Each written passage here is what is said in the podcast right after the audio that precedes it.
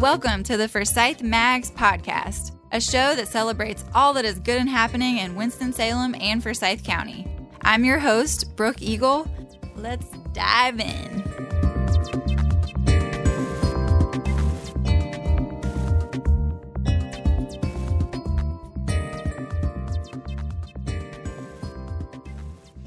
Hey guys, it's Brooke Eagle, and we are back with another episode of the Forsyth Mags podcast.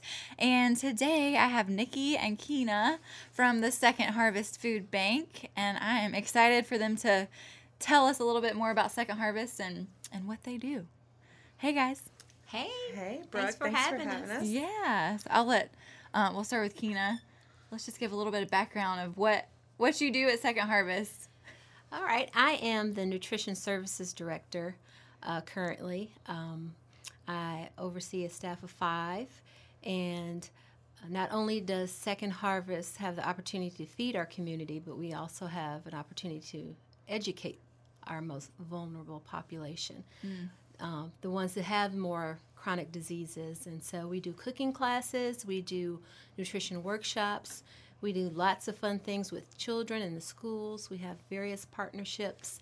And so um, we have over 300 partner agencies connected. Wow. Is it more than that?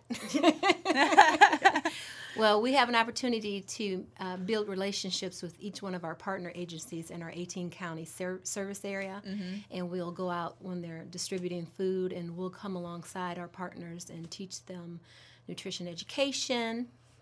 Um, we'll give away recipes. We'll do food tastings, kind of like what you see in Sam's Club or the grocery store.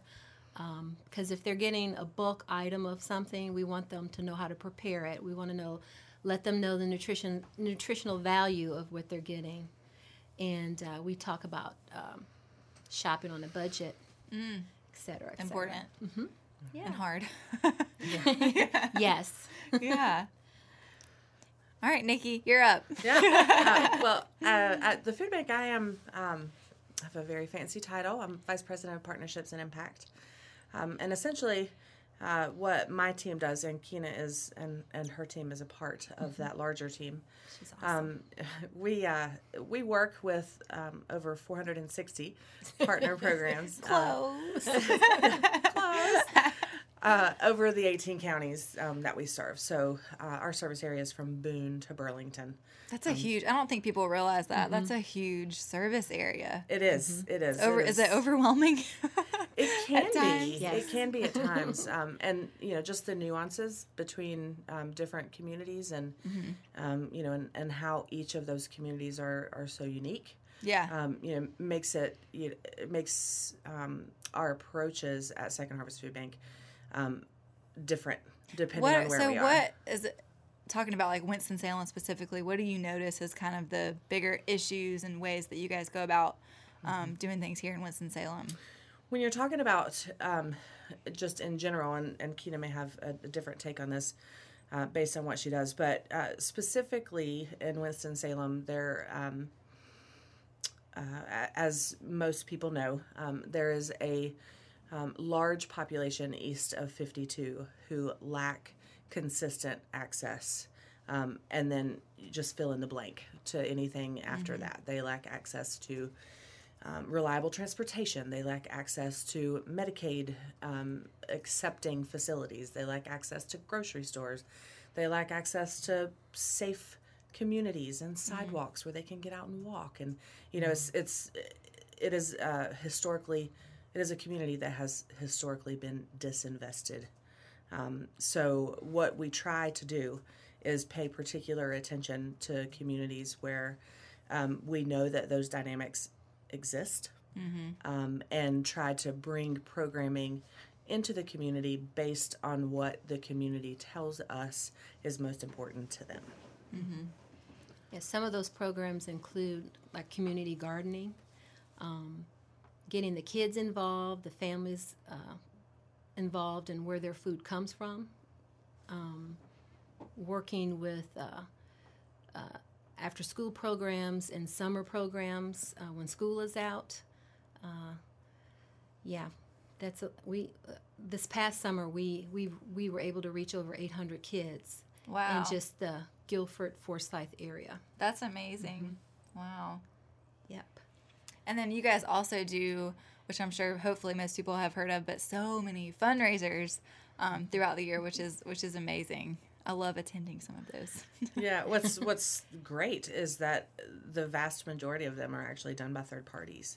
wow. Um, so you know, it's it's not really the food bank um, having to invest Mm-hmm. time and resources to make them happen, but you know, other people taking on that responsibility to benefit us, which because is they really, really love great. the because they love the cause. yeah, So that, believe yeah. in the mission. Yeah, Yeah.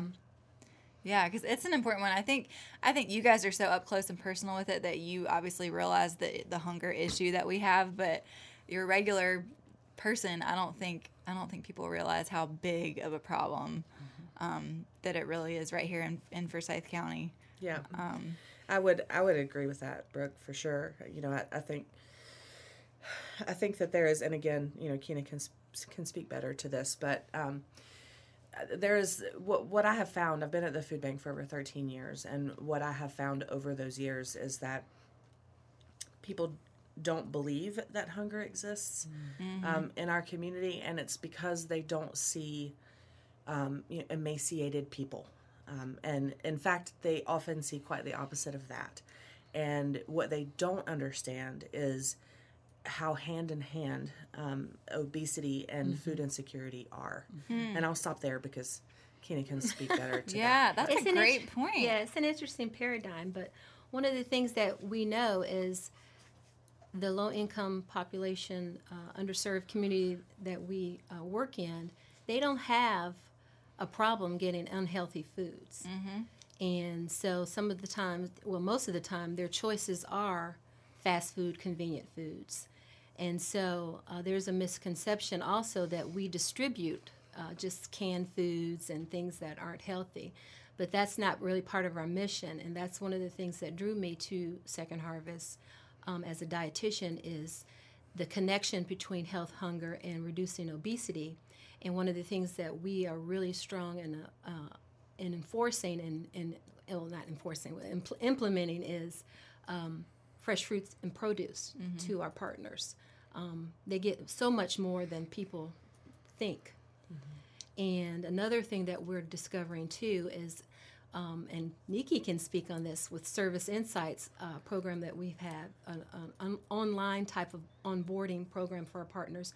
We're able to capture more data, data of who we're serving in which counties, but also capturing uh, health disparities like diabetes, how many people in the household have heart disease, that type of thing. And so we can really focus our mission and our work on how can we help this family just not just feeding them, but educating them and giving them the right type of foods Yeah. to help with their um, Yeah, the edu- the education portion, I'm sure, is is huge because it's. I mean, like you said, that you can go to McDonald's and the dollar menu, and that's that's your only option sometimes. If you're, I mean, Right. Yeah. But even that's a good example. Even educating people, McDonald's isn't the devil.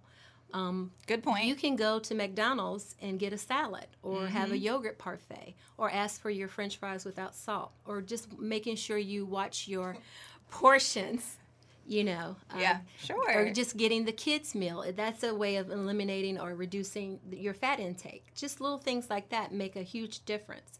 And um, I used to be a dietitian in the hospital setting, and so I had patients who had diabetes, um, who were low income and food insecure. And right across the street from the hospital was a food pantry that they would go to. And so they would just get a box of food, and a lot of times it was junk food. It was um, soda or candy. And this is a diabetic patient, and you're trying to teach them and equip them. It's kind of like a vicious cycle. Yeah, You know? yeah. So it's it's it's so great and and empowering to be on the other side where I can be a part of a food bank and say, hey, let's try to do X, Y, or Z to make this, you know, um, a better environment and healthier and give uh, healthier tips. yeah. Yeah. Um, so I'm, I'm glad that, that Kina brought up the, the service insights piece um, because I think that is an emerging part of the work being done by Second Harvest Food Bank and our network um, that will really begin to drive how we do our work over the next several years. And and she's right in that um, you know historically we have never had a, a, a database that allowed us to collect different types of demographic information on the people that we serve across the 18 counties um, in our service area. So um, now we are um, 14 out of 18 counties down. So we've got we've got four to go, and and that will uh, happen over the course of the next several months. But what we are learning in those 14 counties um, uh, is that uh, about a quarter of the households that we serve report at least one person in the household having either diabetes or a diet related heart condition.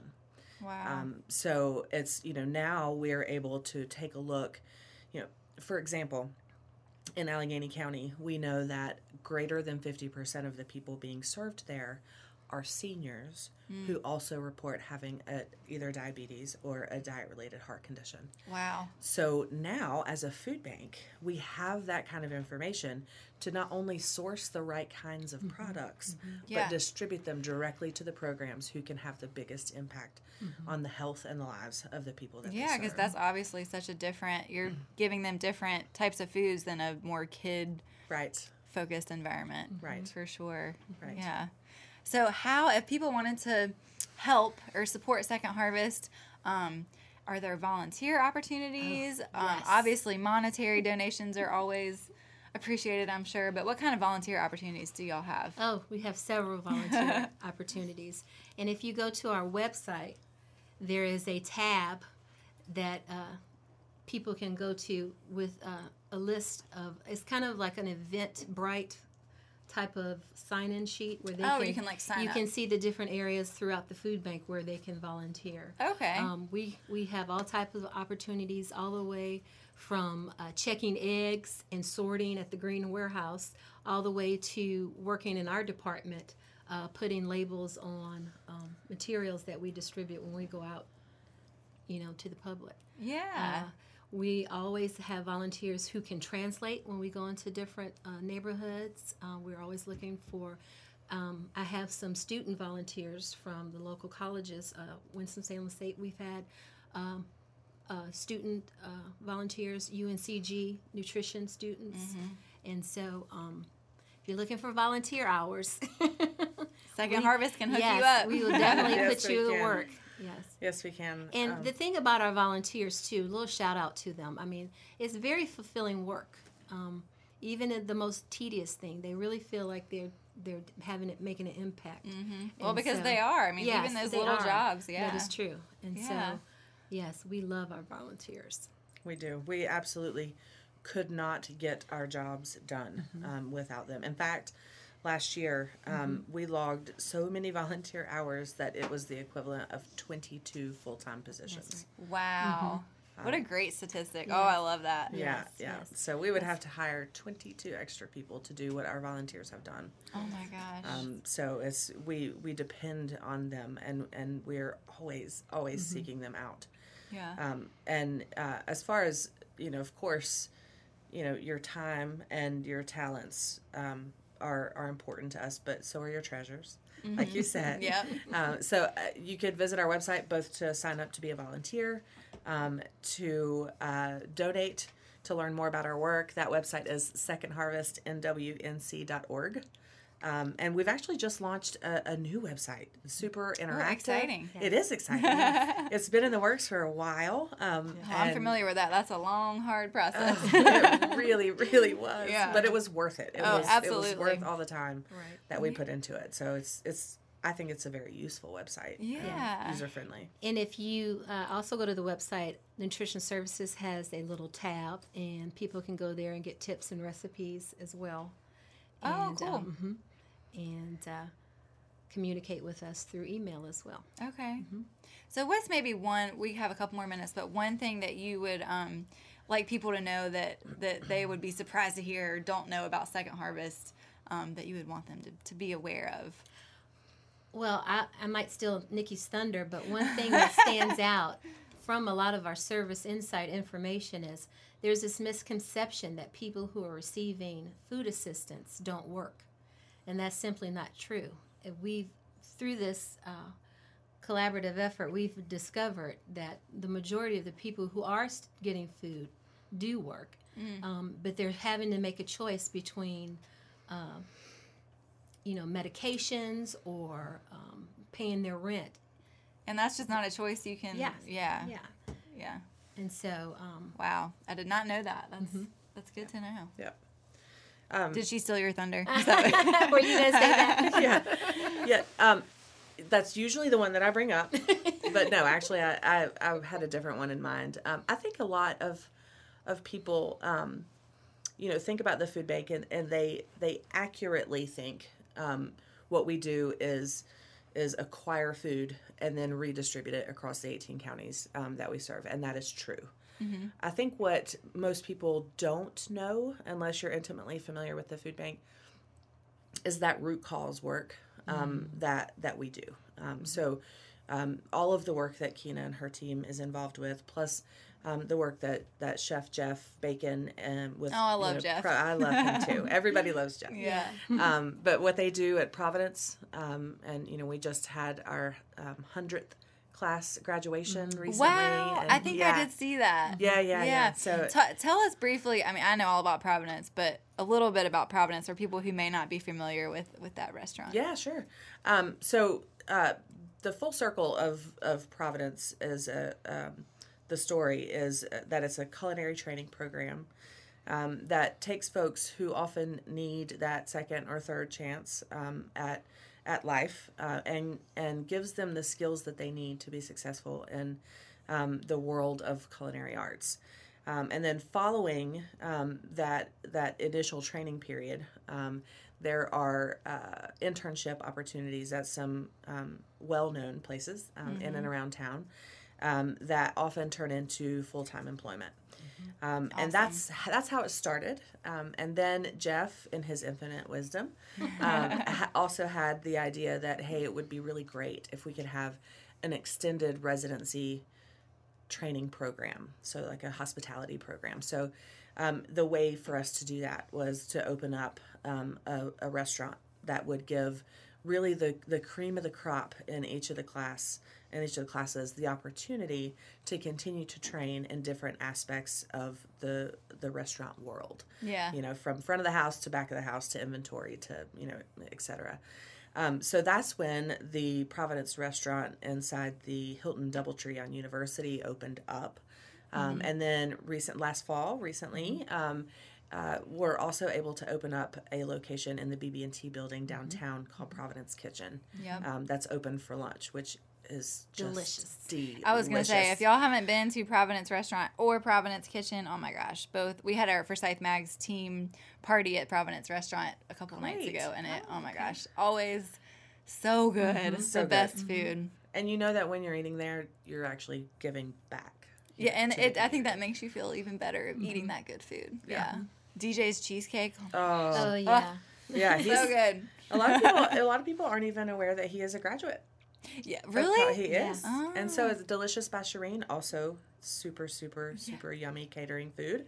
She's also a graduate of Providence. So I love that. Mm-hmm. That's yeah, awesome. changing lives. Yeah. I love it. Thank y'all so much for coming on. Thank and you for having us. like Nikki said, you can um, find out more information about Second Harvest at their website, secondharvestnwnc.org. Um, and I hope that y'all have a great rest of your week. Thanks for coming on. Thanks for Thank having us. The views and opinions stated on this podcast are solely those of the contributors and not necessarily those of our distributors or hosting companies. This podcast is copyrighted and cannot be reproduced without expressed written consent of Forsyth Magazines Incorporated. Whew, that's a mouthful.